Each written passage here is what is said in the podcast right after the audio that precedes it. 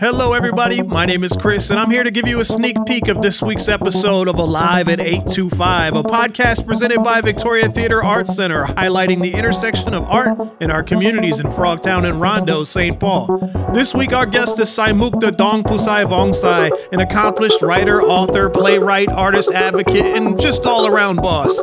Check out this little clip and then join us on Friday wherever you listen to your podcast for the full episode of Alive at 825.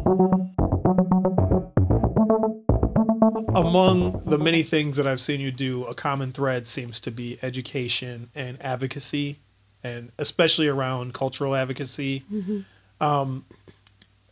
Which is super awesome. And it's not for like every artist out there. I feel like many artists, musicians especially, but not just musicians, are truly just in it to entertain. Yeah.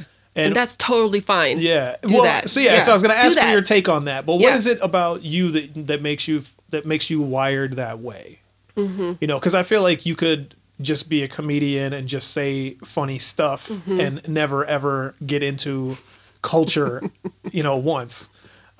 So it's like it just doesn't occur to some people. Why? What is it about you that's wired so differently? Yeah, I'm not creative enough, so I need my community for material. I'm kidding. I'm creative. I don't need their shit. I got my own stuff. But no, I just. It's just this confluence.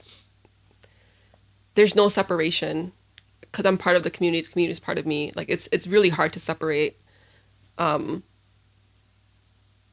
I feel for me as a Lao American artist, I don't have the luxury to not claim that identity. Sure. There's not many of us out there. Sure. Whenever I give people the charge of give me the names of 5 Lao anything, it's really hard for them to.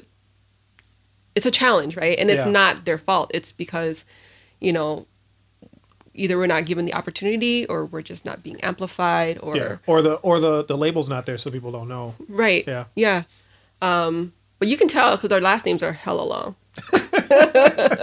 Like a really long last name. Yeah. Well, put me up on game. Give me five names.